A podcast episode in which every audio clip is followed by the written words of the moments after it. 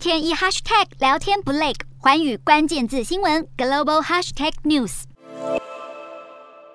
西太平洋地区形势越来越紧张，美国海军美利坚级的两栖突击舰蒂利波里号最近也来到西太平洋，支援美军尼米兹级的航空母舰林肯号以及雷根号。如果再加上日本海上自卫队的护卫舰出云号，以及近来频频在这个地区进行战机起降的中国航母辽宁号，形成美日军舰和中国辽宁号四对一的对峙局面。弟弟波里号两周前在没有对外公布的情况下，从美军加州海军基地开往西太平洋展开部署。弟弟波里号排水量四点五万吨，具备轻型航母特性，可搭载美国陆战队的 F 三五 B 闪电联合攻击机、MV 二二 B 鱼鹰轻转旋翼机等机体来进行快速突击。美国军方强调，这项测试并非计划以小型的闪电航母来替代大型正规航舰，而是要强化武力投射能量，让美军在印太地区作战时具备更迅速有效的空中战力。毕竟中国动作频频，美国卫星影像公司指出，中国依旧持续在有主权争议的南海主壁礁新建新的道路和结构体。